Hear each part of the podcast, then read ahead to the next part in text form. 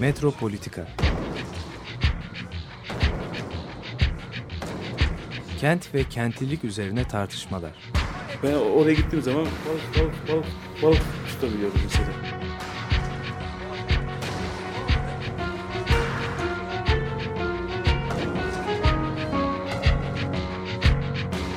Hazırlayıp sunanlar Aysin Türkmen, Korhan Gümüş ve Murat Güvenç. Takusuyor ki. Kolay kolay boşaltamadılar. Yani elektrikçiler terk etmedi Perşembe Pazarı merkezini. Evet, Metropolitika'dan merhabalar. Ee, bir programda daha birlikteyiz. Sevgili Murat Güvenç ile ben Korhan Güven, Gümüş karşı karşıyayız. Ee, birlikte yapıyoruz bu programı. Korhan Güvenç. Korhan Güvenç dedik mi bitecek galiba. Ee, bu ikili ilişkinin şeyi bir olacak. Şimdi e, bugün istersen bir takım haberlerle başlayalım. Taze haberler var. Ee, bir tanesi bu e, Kabataş'taki Martı projesinde yaklaşık bir aydan fazla oldu. Ee, hiçbir hareket yok. Durmuş vaziyette inşaat. Şöyle bir açıklama geliyor. İşte deniz tarafındaki inşaat bitti. Yüzlerce kazık çakıldı. Ee, bu platform yapıldı. 90 bin metrekarelik bir alana yayılıyor biliyorsun bu proje. Fakat kara tarafındaki e, şeyin projenin onayı yok henüz. Yani sanki e, koruma kurulu onayı böyle bir proje için parça parça alınabilirmiş gibi e, kara tarafında yapılacak işlemlerin projesinin olmadığı bugün dile getirildi.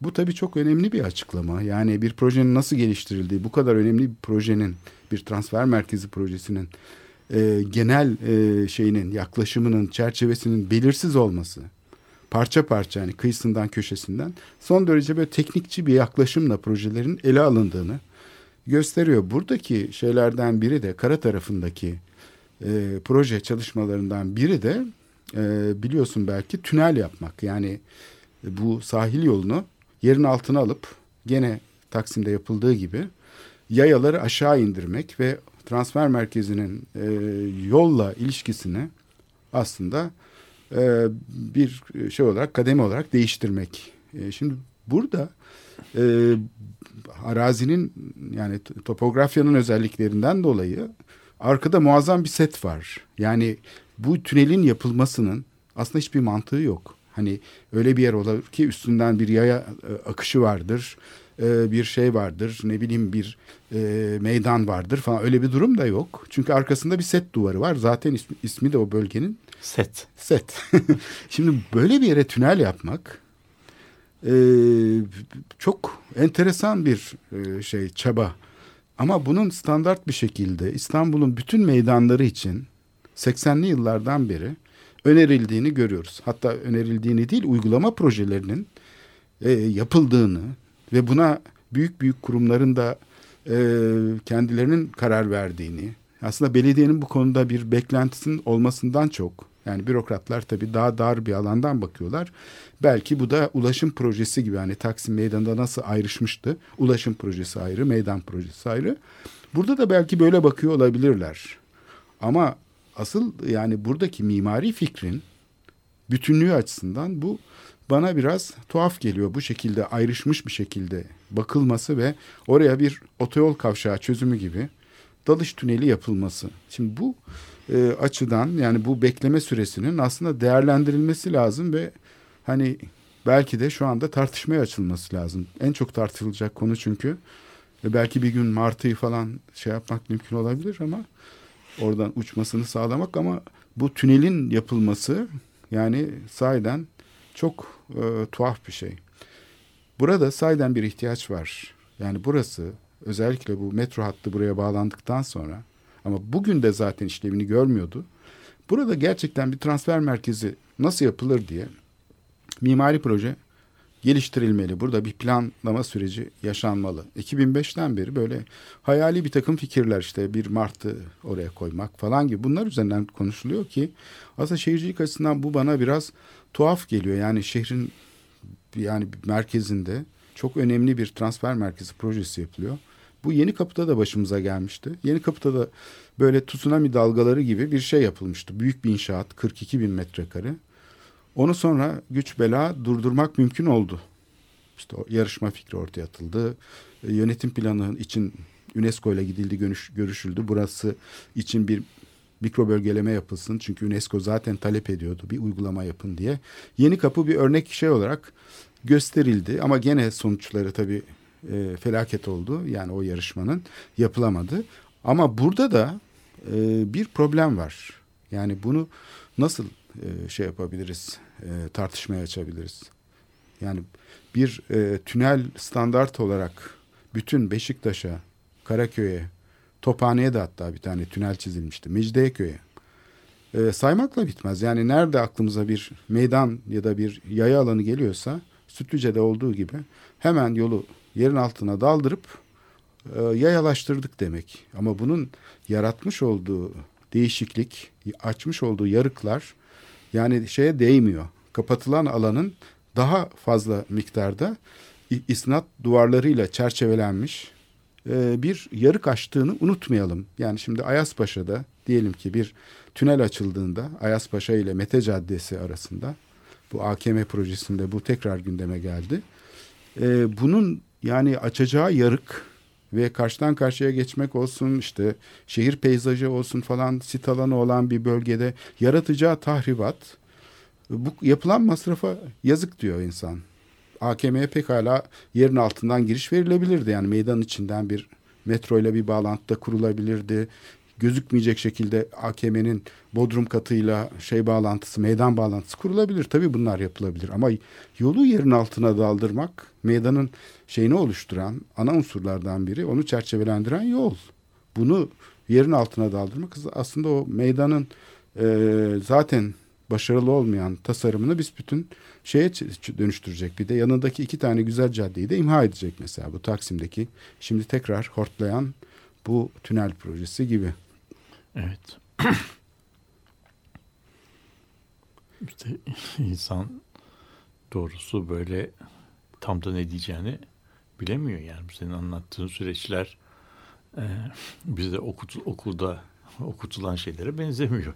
Evet. Yani bu kadar dar bir şekilde yani koskoca evet. İstanbul gibi bir şehri sadece bir tünellerle evet tünel projesiyle ulaşımını tasarlamaya çalışmak. Kabataş gibi yani şehrin kıyı peyzajını oluşturan bütün kentsel peyzajın en önemli bölgesinde bir dalış tüneli yapmak. Yani düşün Dolmabahçe Camisi'nin önünden bir şey çıkacak. Tünel şey. Dolmabahçe Vadisi zaten bir tüneller ağzına dönüşüyor.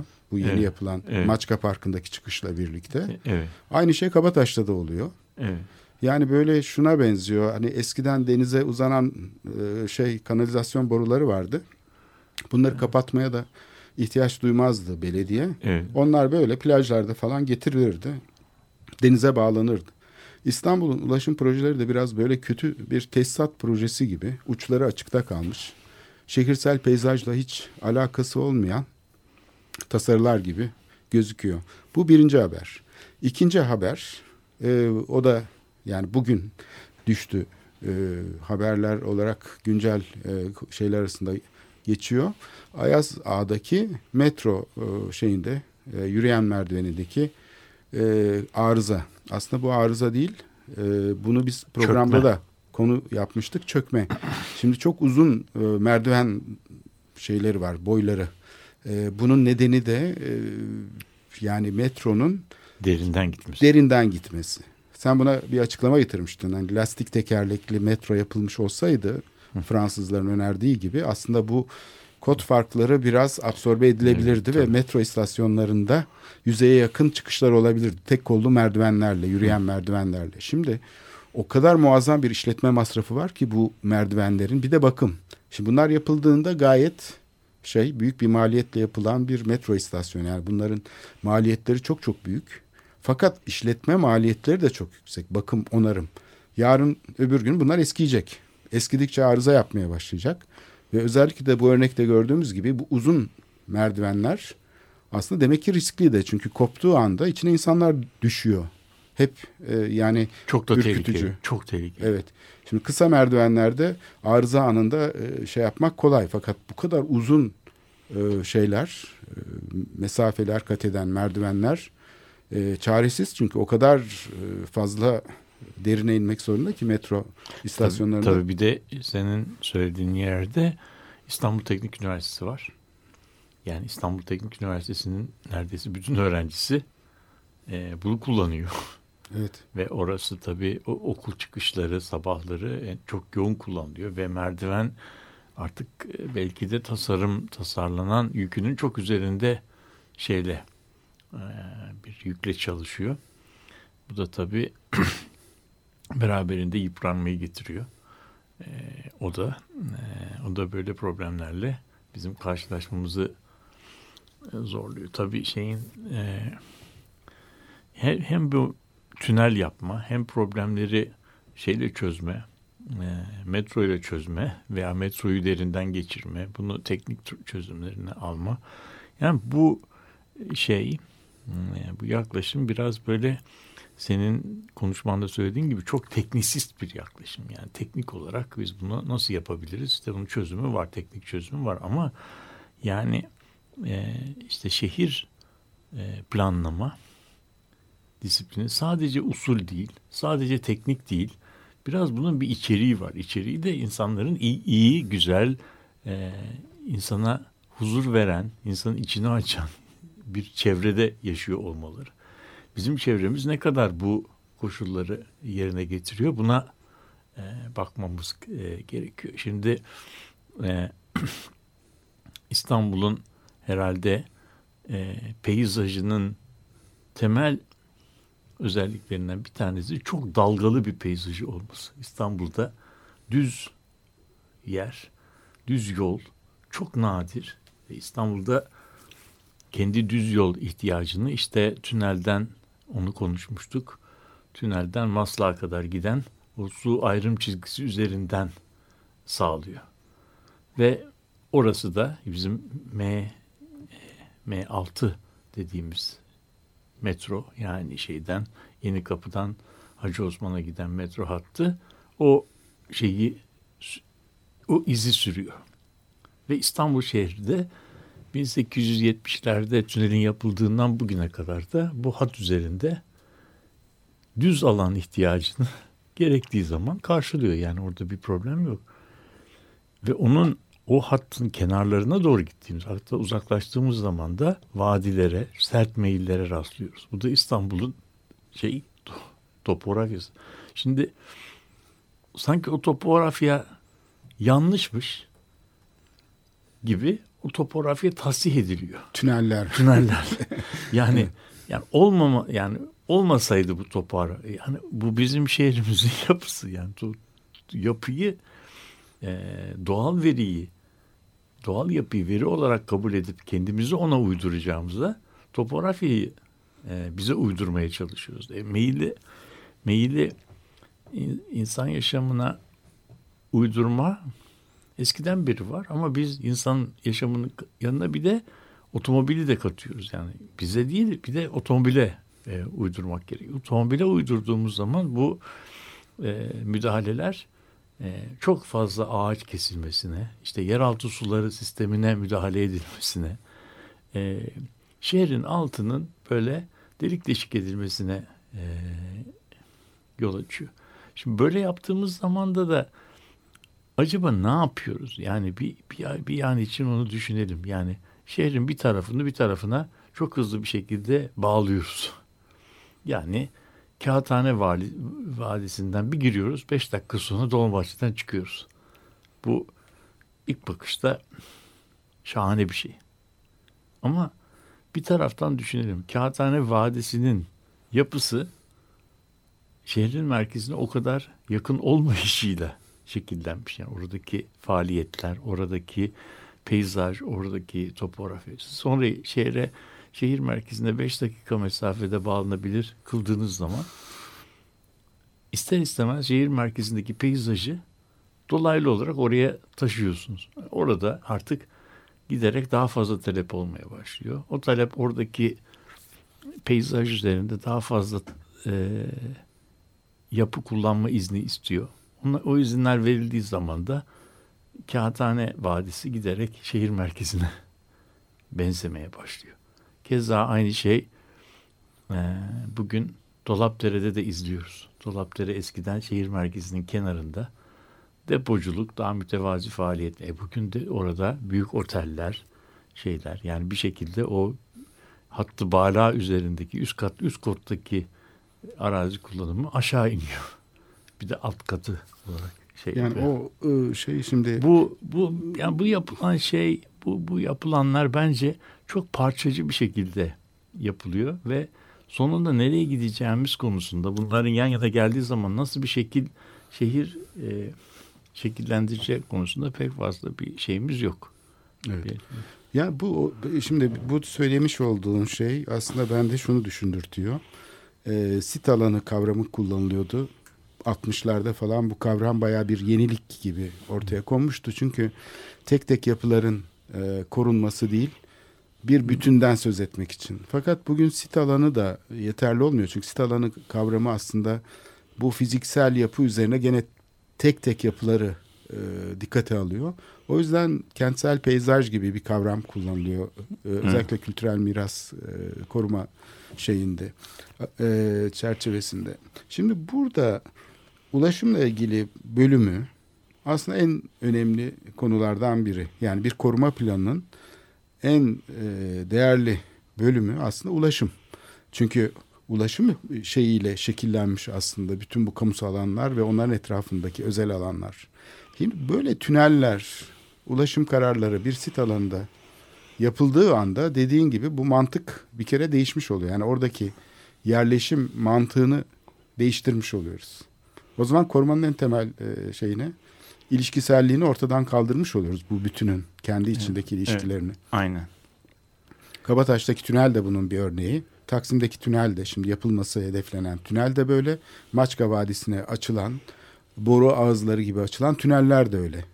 Bunlar yani nerede bir boşluk bulunuyorsa oraya boca edilen böyle ağızlar şeklinde bağlantı kurulan yerler haline almaya başladı. E, şu denebilir e, İstanbul'da ulaşım için bu yapılıyor. Ben mesela şöyle karşılaştım. 80'li yıllarda bu 80'li yılların sonunda 90'lı yılların başında Taksim projesi gündeme tekrar gelmiş olduğunda bir uygulama projesi yapıldığında e, bu tünel meselelerinin özellikle Taksim'deki tünel e, otoyol kavşağı çözümünün Ayaspaşa Caddesi'nde işte Mete Caddesi'nde sıra sevlerde yaratacağı değişikliği dikkate alarak tartışılması gerektiğini söylemiştim.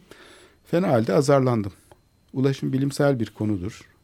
Böyle bir şey tartışılmaz. Tartışılacaksa başka konular tartışılır. Yani üzerine işte, işte ne yapılacağı falan filan. Ama bu konu neden tartışma dışı ben bunu doğrusu anlayamıyorum. Yani pekala başka tür çözümler olabilir. Yani şehir merkezinden transit geçen otoyollar yapmak Çok bu yani bu senin söylediğin şey tartışma e, mesela Fransa'da ve Amerika'da 1970'lerin sonunda bitmiş bir tartışma. Yani bu e, yani bunu yapmamak e, bunu yapmamak e, bu konuda senin söylediğin türde alternatiflerini düşünmek bazen de bu tür bir yaklaşıma hiç girmemek e, çok en doğru e, yol yaklaşım oluyor. Şimdi e, biraz e, tarihe gidersek mesela Pompidou'nun şeyden sonra e, De Gaulle'den sonra Fransa Cumhurbaşkanlığına seçilen Pompidou'nun ilginç bir şeyi var, sözü var. İşte o dönemin modernist e, şeyini çok iyi yansıtan bir şey. Diyor ki e, o, e, yani e, otomobille şehir ilişkisini kurarken şehri otomobile göre yapmalıyız diyor. Yani otomobili kentleş, kentsel yaşama uyduracağız diye gayret edeceğimize şehri otomobile göre uyduralım. Yani o, otomobil ne gere, otomobille ulaşım ne gerektiriyorsa yatırımlarımızı ona e, göre yapalım. Şimdi bu tabii e, bu çok çocuksu ve sonuçta e, şeyinin yani murad ettiğinin amaçladığının tam tersini doğuran bir şey. Buna şöyle deniyor. Obezite hastası olan bir hastayı, yani obez bir hastayı rahatlatmak için kemerini biraz daha şey yapmak. Hani kemerini bir delik daha açmak. Sıkmasın diye. Sıkıntı kemerle ilgili değil. Sıkıntı başka bir yerde. Yani otomobilin şehrin organizasyonundaki bir sıkıntıdan kaynaklanıyor. Trafik problemini şekillendiren temel faktörü, temel süreçleri anlamadan her gördüğümüz e, problemi çözmek için tünel yapmaya e, kalktığımızda veya bir alt geçit üst geçit yapmaya kalktığımızda bunu şöyle düşünmemiz lazım. Yani bunun çözüm olmayacağı o kadar açık ki.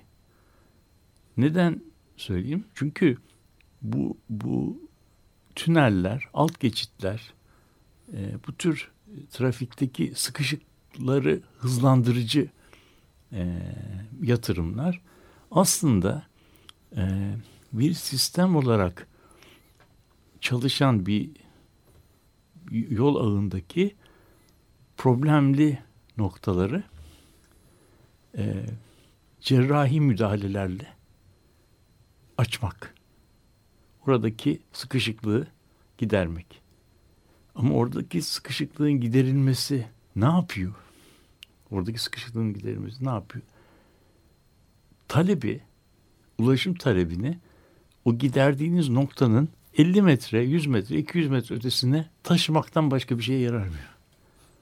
Örnek vereyim. Taksim'in altında tünel yapıldı. Şimdi tünele giriyorsunuz. Tünelin içinde sıkışıklık var. Çünkü e, bu Taşkışla yönüne sapacak dik çıkışın ucunda bir şey yok. Orada bir tünel yok yani. İnsanlar tünel Taşkışla çıkışı ne kadar hızlı çalışıyorsa o tüneldeki trafikte o kadar hızlı akıyor.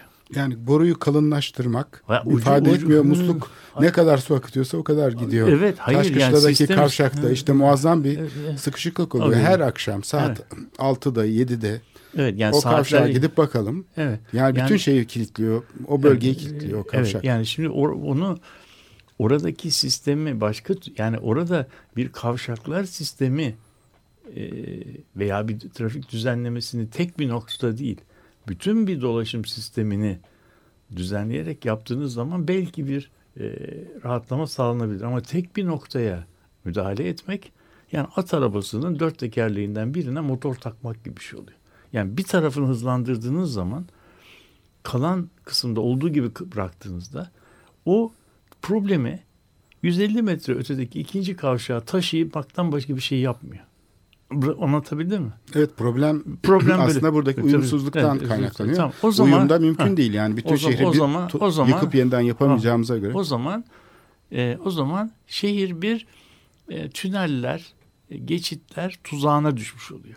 Neresi yani ilk gördüğümüz noktadan e, problemi çözmeye başlıyoruz. 150 metre öteye taşıyor. O ötedeki şeyi, trafiği bir kez daha e, tünel almaya başlıyoruz. Yani mesela şöyle bir örnek verelim. E, deminki örneğime geri gidelim.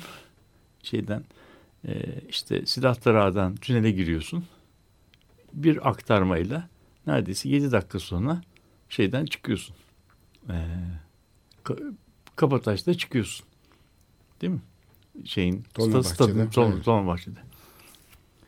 Tünelden çıktık çıkışta sahil yoluna inme arasındaki zaman en azından 25 dakika. Çünkü 20 dakika 25 çünkü niye? O e, tünelin içerisinde arabanın hızlı gitmesinin hiçbir anlamı yok. Araba orada hızlı gidiyor.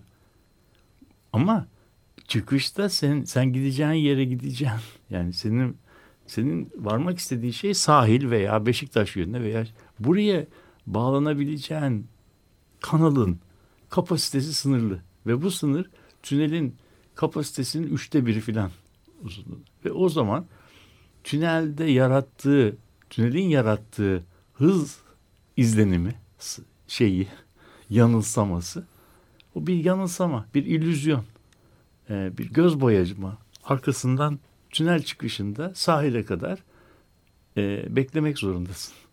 Bunun hiçbir e, mantıkla açıklanabilir bir şeyi yok. Buna Fransızca'da illüzyon de vites deniyor.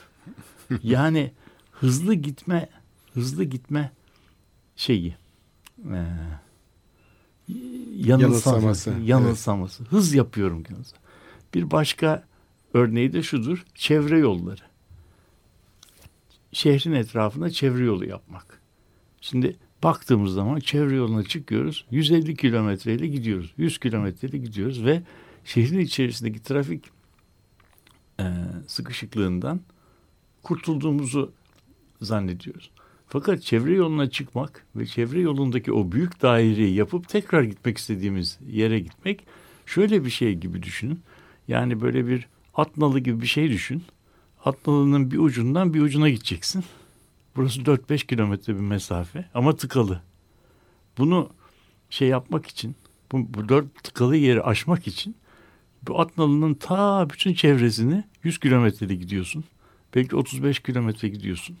35 kilometre, 80 kilometre gidiyorsun. Ve sonunda 40 dakikada kat etmiş oluyorsun. Veya bir, Evet, saat. şimdi bu şehrin merkezinde ne oluyor mesela Sonunda, ondan sonunda 40 dakika gitmiş oluyorsun. Ama gittiğin yer yine 5 kilometre. Yani sen Atnalı'nın bu ucundan bu ucuna gitmek istiyorsun. Bunu yapmak Mesafeyi arttırmış oluyorsun. Mesafe ve bu arada hızlı gitmiş oluyorsun ve buna işte illüzyon de vites deniyor. Yani burada demek ki bu çevre yolunu yaptık diye trafik hızlanmadı. Sen biz orada çok uzun mesafe yaptık. O kadar benzin yaktık ama sonunda yine 5 kilometre gitmiş olduk. Amacımız 5 kilometre gitmekti. Yani bu tür yatırımlara kategorik olarak karşı çıkmak gibi bir şeyim yok. Ama bunun çok çok çok şeyle hani nasıl diyeyim özenle yapılması gerekir. Keza metro. Yani metro metro sistemlerinin sen de söyledin. Metro sistemleri sadece trenden oluşmuyor.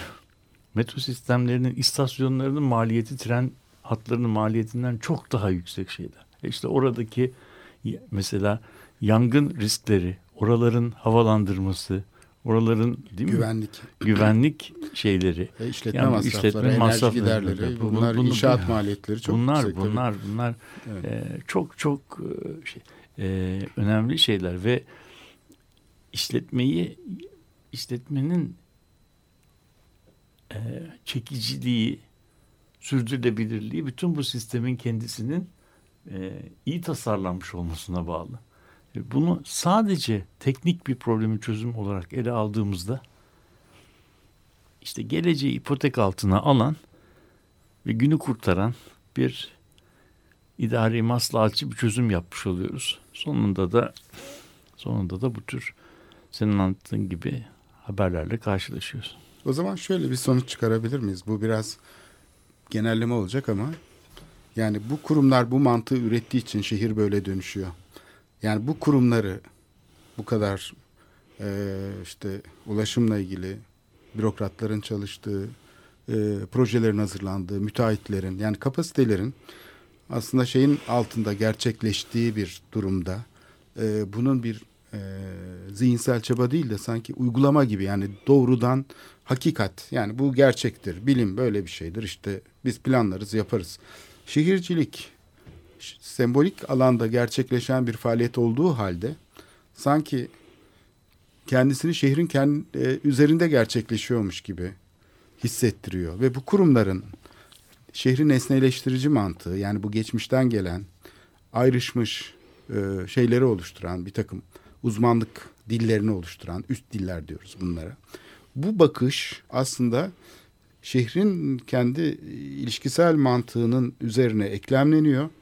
Onu kimi zaman faydalı bir şekilde dönüştürüyor. Eğer dikkatli gerçekleşirse, özenli gerçekleşirse, keşifçi bir yöntemle gerçekleşirse ama kendi içine kapanırsa, kendi yani şehir kısmını unutup kendi bilgisini kendi temsil araçlarıyla üretmeye başlayınca adeta kendi için bir varlığa dönüşüyor ve kendi kendini besleyen bir kurumsal ideoloji üretiyor. İşte ona bilim diyoruz. Kendisini öyle açıklıyor. Çünkü tartışılmaz bir konu diye azarlanmak mesela bana çok koymuştu o zaman. Niye tartışılmasın? Böyle bir şeyin Hiçbir şey tartışılmaz değil. Evet. Her şey tartışılmaz. Evet bu ulaşımla ilgili e, epey önemli bir şey bu. Yani yaklaşım farklılığı. Çünkü bildiğimiz e, şehircilik yöntemleri bugün dünyada çok ciddi bir dönüşüm geçirdi.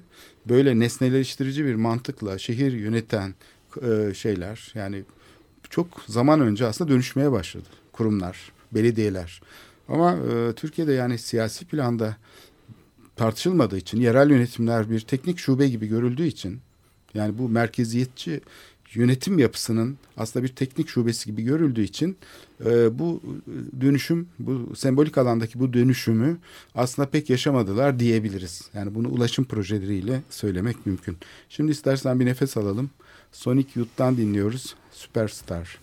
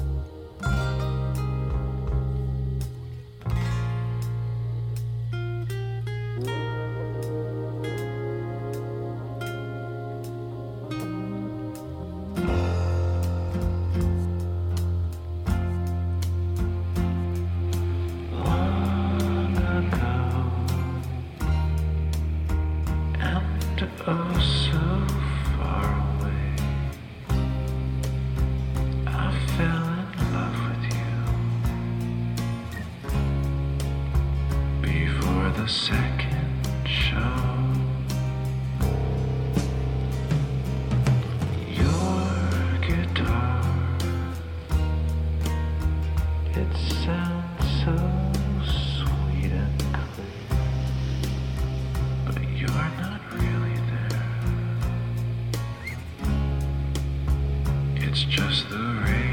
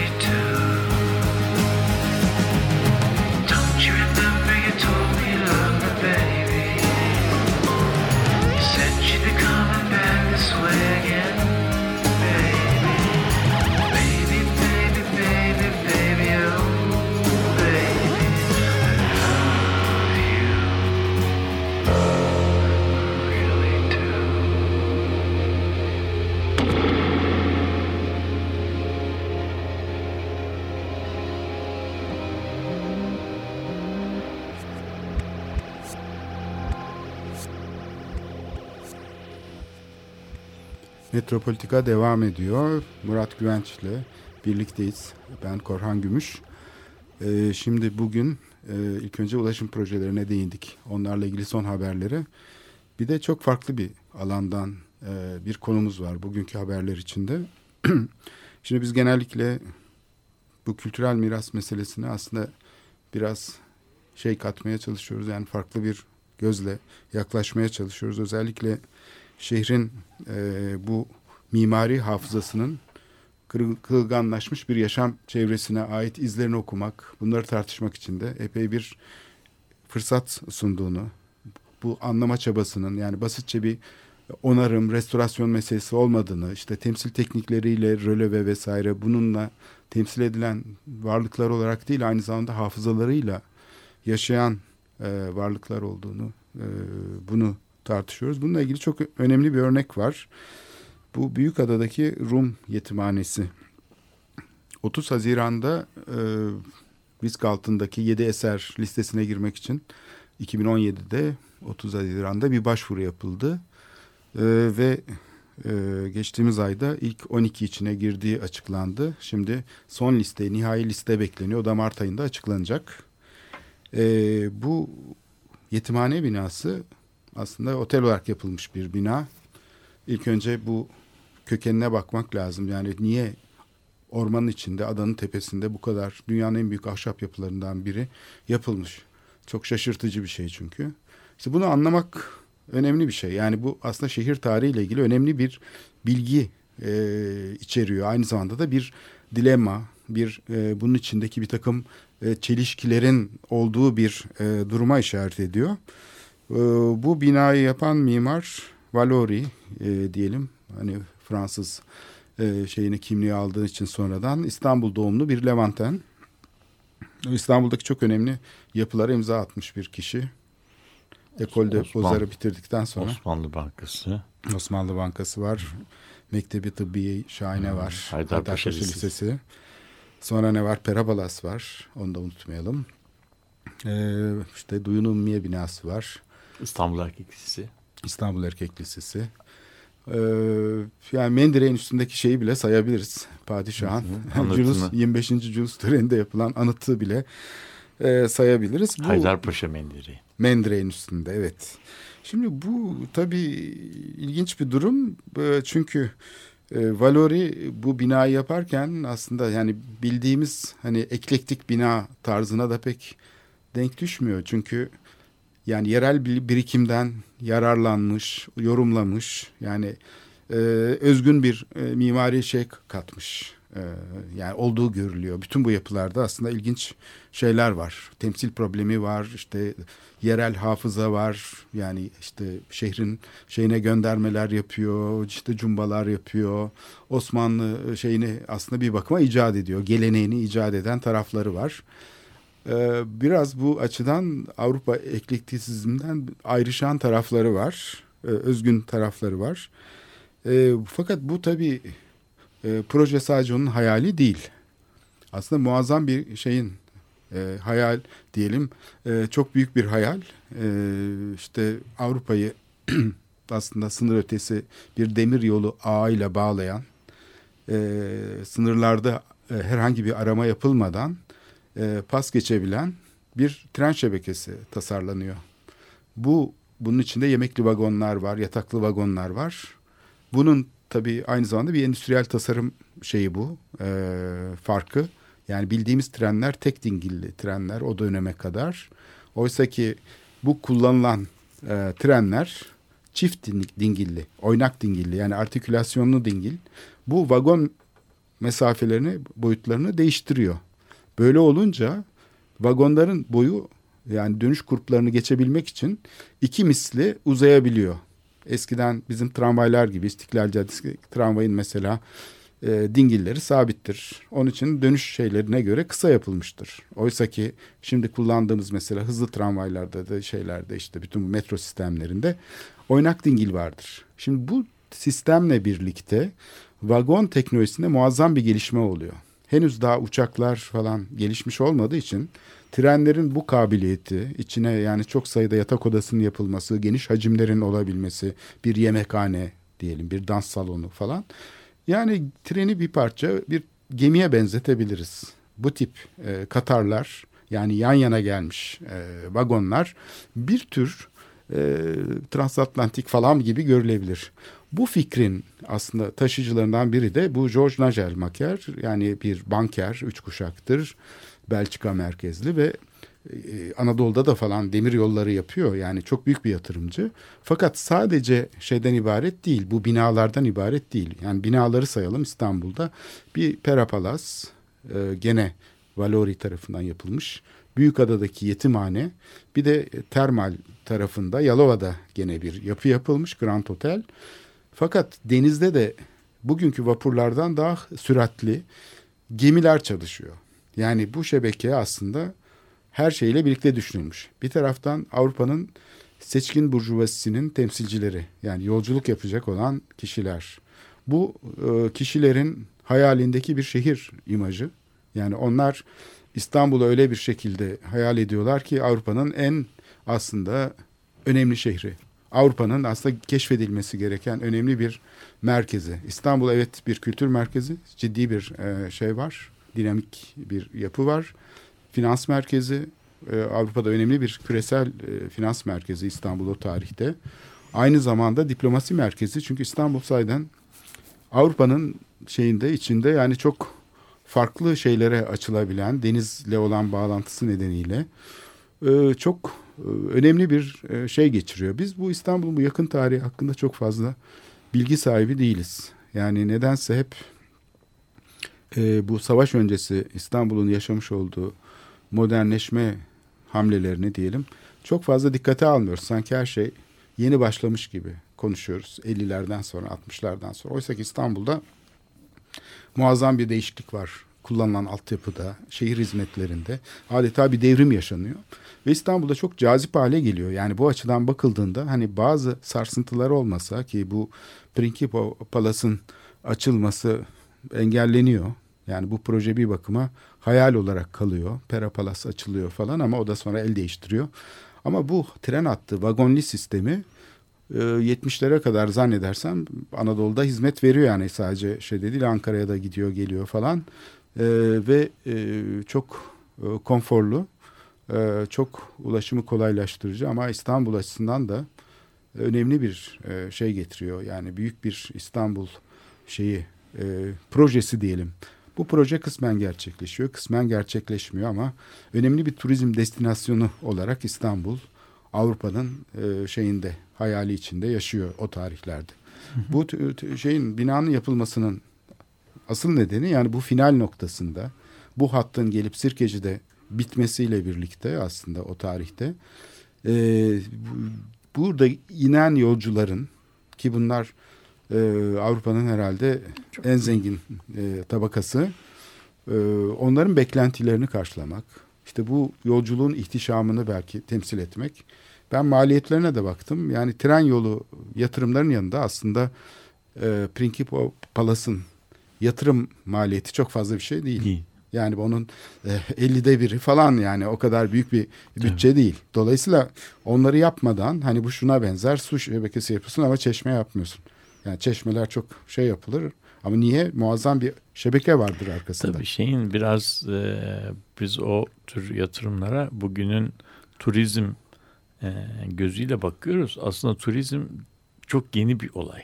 Yani özellikle yani bu sürecin seyahatin demokratikleşmesiyle beraber yani halkın orta sınıflara, orta alt sınıflara, işçi sınıfının e, seyahate çıkması 1930'larla başlıyor.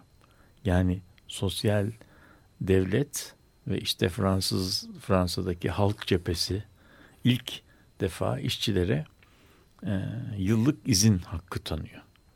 Ondan evvel 19. yüzyılda çıkıp bir yerden bir yere seyahate gitmek ancak aristokrasinin şeyi. Onlara da turist denmiyor da seyyah deniyor. İngilizce'de traveler. Traveler. Traveler denildiğinden zaman adam eşini alıp seyahate çıkmıyor. Çünkü seyahatler o kadar kısa süreli işler değil ve Mısır'a gidiliyor mesela. Mısır'a gidildiği zaman bir kış orada kalınıyor. Yani kış Mısır'da geçiriliyor. Ve işte değil mi Ekim ayında gidiliyor, Kasım ayında gidiliyor. Nisan ayında Avrupa'ya geri dönülüyor. Şimdi o yüzden bu seyahatler uzun seyahatler. Gidildiği yerde de yani varılan noktada da bir otel odasında standart bir otel odasında kalınmıyor. Lüks bir yerde ya ev tutuluyor işte bu büyük palas, pera palas gibi yerler. Yani bir çeşit evin konforunu e, oraya taşımak. Yani oradaki odalar birer apartman dairesi gibi. Niye öyle olacak? Çünkü bu adamın kalış süresi diyelim 3-4 ay. 3-4 ay bir ev tutmak için fazla kısa. Ama otelde standart bir otelde kalmak için biraz fazla uzun. O yüzden daha bir başka e, tür bir e, akomu ağırlanmaya ihtiyaç var. O, o, o, o sistemi kuruyorlar. Şeyin İstanbul'un e, bu destinasyon özelliği çok önemli senin söylediğin. Çünkü İstanbul e, Cumhuriyet'in kurulmasından sonra çok büyük bir e, iktisadi buhran içerisine girdiğinde işte İstanbul Ticaret Odası'nın kurduğu bir komisyon var. Cavit Bey de bunun başkanlığını yapıyor. Daha sonra o İzmir suikastına karışacak olan Cavit Bey, e, İttihatçıların Maliye Nazırı. Yani onlar acaba biz bu İstanbul'u nasıl tekrar eski günlerine kavuştururuz sorusunu soruyorlar ve burada iki tane ortaya şey çıkıyor. Bir tanesi limanı geliştirmek lazım. İkincisi de seyyah celbi. İstanbul'a seyyah celbi. Yani turist e, diyebileceğimiz turizm potansiyelini arttırmak ve İstanbul'u tekrar bir e, destinasyon yapmak ve onların işte İstanbul'a gelip para bırakmaları onun İstanbul ekonomisinde yaratacağı canlanma bekleniyor. Yani o bakımdan senin değerlendirmen çok doğru. Bu otel, otel sistemi şeyin o tren yolu sisteminin eski dilde söylersek mütemmim cüzü yani tamamlayıcı parçası. Yani o olmadan o sistem e, yani çalışmaz. Yani ve o sistem aslında Türkler e, binip de Avrupa'ya gitsin değil de Avrupalılar buraya gelsinler, burada kalsınlar. Sonra da tekrar o yolla geri dönsünler. Senin söylediğin şeyin belki üzerine bir küçük şey söyleyebiliriz. Bu vagonlu tren e, vagonları yataklı tren. yataklı tren yataklı tren vagonları aynı zamanda normal vagonlara göre muazzam gelişkin süspansiyonlara sahip. Evet, sarsıntıyı engelliyor. Sar, evet. Yani hem hem işte e, dönen e, dingiller hem de çok e, sofistike şeyler bir süspansiyon sistemi sizi gerçekten yatakta yataklı trende uyumanıza yani uyunabilir bir ortam şey yapıyor. Bunu yapmadığımız zaman trende geçirdiğimiz bir gece yani bizim için beyaz bir gece, uykusuz bir gece haline geliyor yani işte. Şimdi ama yataklı tren böyle değil. Yataklı tren gerçekten yolcusuna e, uyutabilen bir tren. Uyku imkanı sağlayan. Bu çünkü, küçük bir ayrıntı ama çok çok, çok önemli. Çok önemli. Çok, çünkü seyahat süspansiyon sistemi. Seyahat üç gün filan sürüyor. Veya evet. iki gece. Iki, kaleden başlarsa yani, yani kaleden iki, binilirse. Üç gece iki gün veya. Fransa'dan yani bu ve üç gün süren bir yolculuk. Yani üç gün üç gün demek evet, de yani bir şey buraya indiğimiz zaman e, hala e, uyumuş, dinlenmiş bir şekilde kente gelebilmemiz lazım. Onun için yemeği, yatması, duş alabilmesi imkanlarını sağlayabilen bir şeyden bahsediyoruz. Bir tren e, seyahatinden bahsediyoruz. Burada yani insanlar o vagon restorana giyinerek gidiyorlar. Orada değil mi? E, şey yapıyor. Yani bu biraz böyle e, nasıl Agatha Christie romanlarında anlatılan bir dönemi şey yapıyor. Yani burada gelenlerin de yanlarında uşakları, yardımcıları, e, onlar da onlarla beraber seyahat ediyor. Çünkü bu şey içerisinde hanımefendinin femme de chambre yani e, giyinmesine e, yardımcı olan e, şey hizmetçiler hizmetçiler işte beyefendinin gazetesini getiren uşak diyebileceğimiz yani kavas diyeceğimiz insan da onunla beraber geliyor. Butler yani İngilizce'de bu adam. ee, ve bu sonuçta iki kişi geliyorsa iki kişi veya bir de yanlarında kızları falan geliyorsa üç kişi veya dört kişilik bir ailenin yanında üç dört kişilik bir yardımcı da geliyor.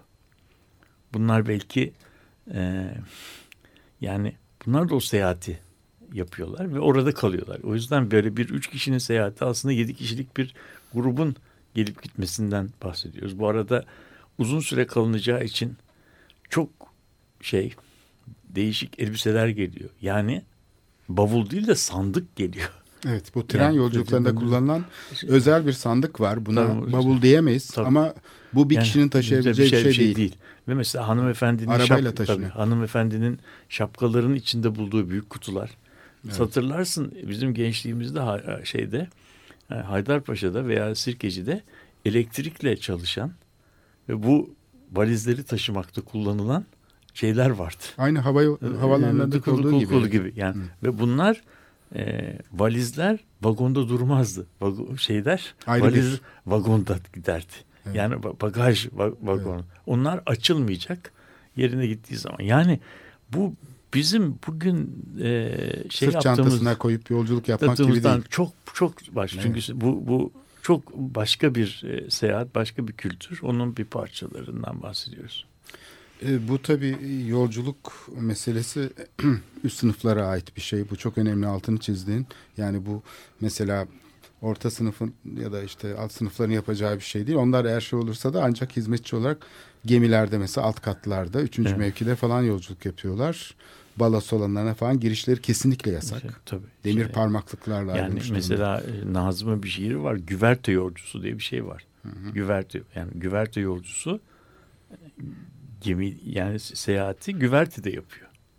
Yani güver- Açıkta yapıyor. Açıkta yapıyor. Yani Evet. bu mesela iki, yağmur yağarsa veya bir şey olursa işte ancak sığınıyor şey yapabiliyor bir tentenin Malla altına. birlikte taşınan yolcular Evet, vardı evet, eskiden. evet, tabii. İstanbul'a gelen gemilerde bu Karadeniz hattında özellikle Ege'de de çalışan karma e, gemiler vardı. Hem Yük- hem yük taşıyan ama o yük kısmına insan da alıyorlardı. Sepetleriyle birlikte köylüler de. Yani ve onların geminin belli yerlerine girmeleri serbest, belli yerlerine kesinlikle girmeleri yasak. Yani o yüzden yani o gemi bir- birçok e, sınıfı beraber şey yapan bir şey. Şimdi bu tabii e, İstanbul'un şeyi e, tarihsel e, topografyasını incelediğimizde şöyle bir şey görüyoruz.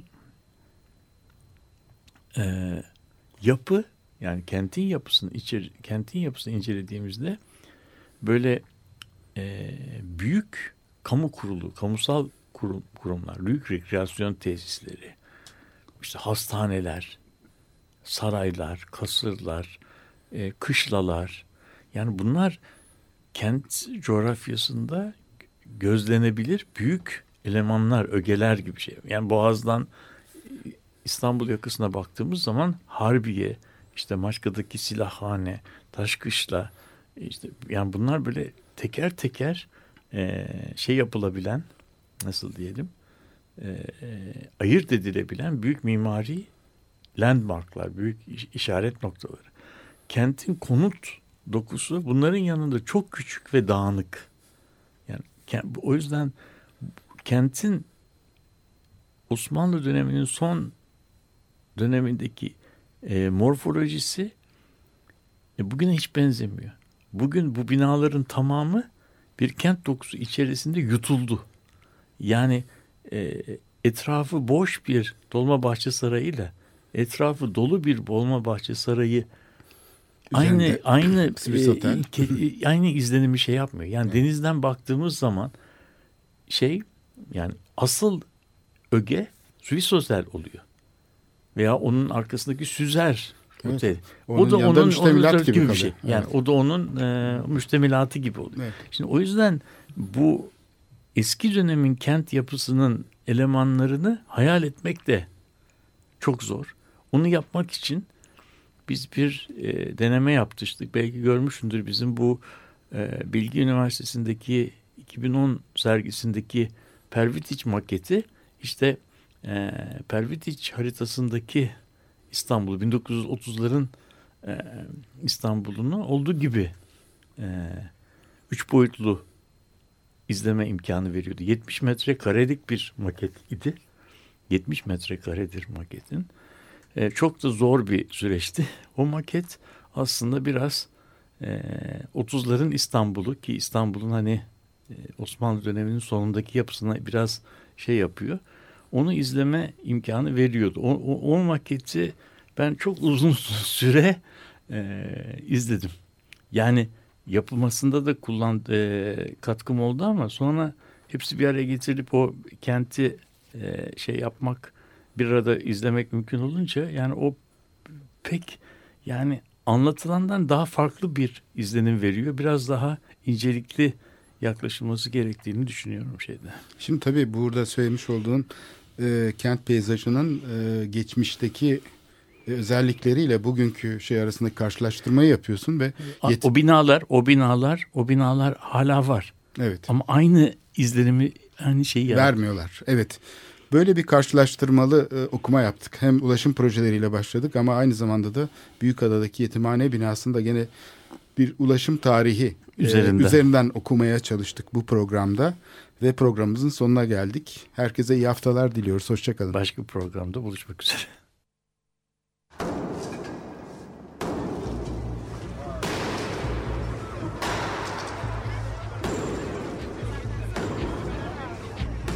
Metropolitika Kent ve kentlilik üzerine tartışmalar.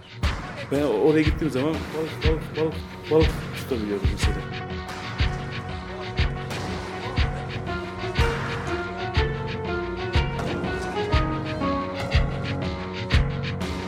Hazırlayıp sunanlar Aysin Türkmen, Korhan Gümüş ve Murat Güvenç. Takusu yok yani. Kolay kolay boşaltamadılar. Yani elektrikçiler terk etmedi Perşembe Pazarı Açık Radyo program destekçisi olun. Bir veya daha fazla programa destek olmak için 212 alan koduyla 343 41 41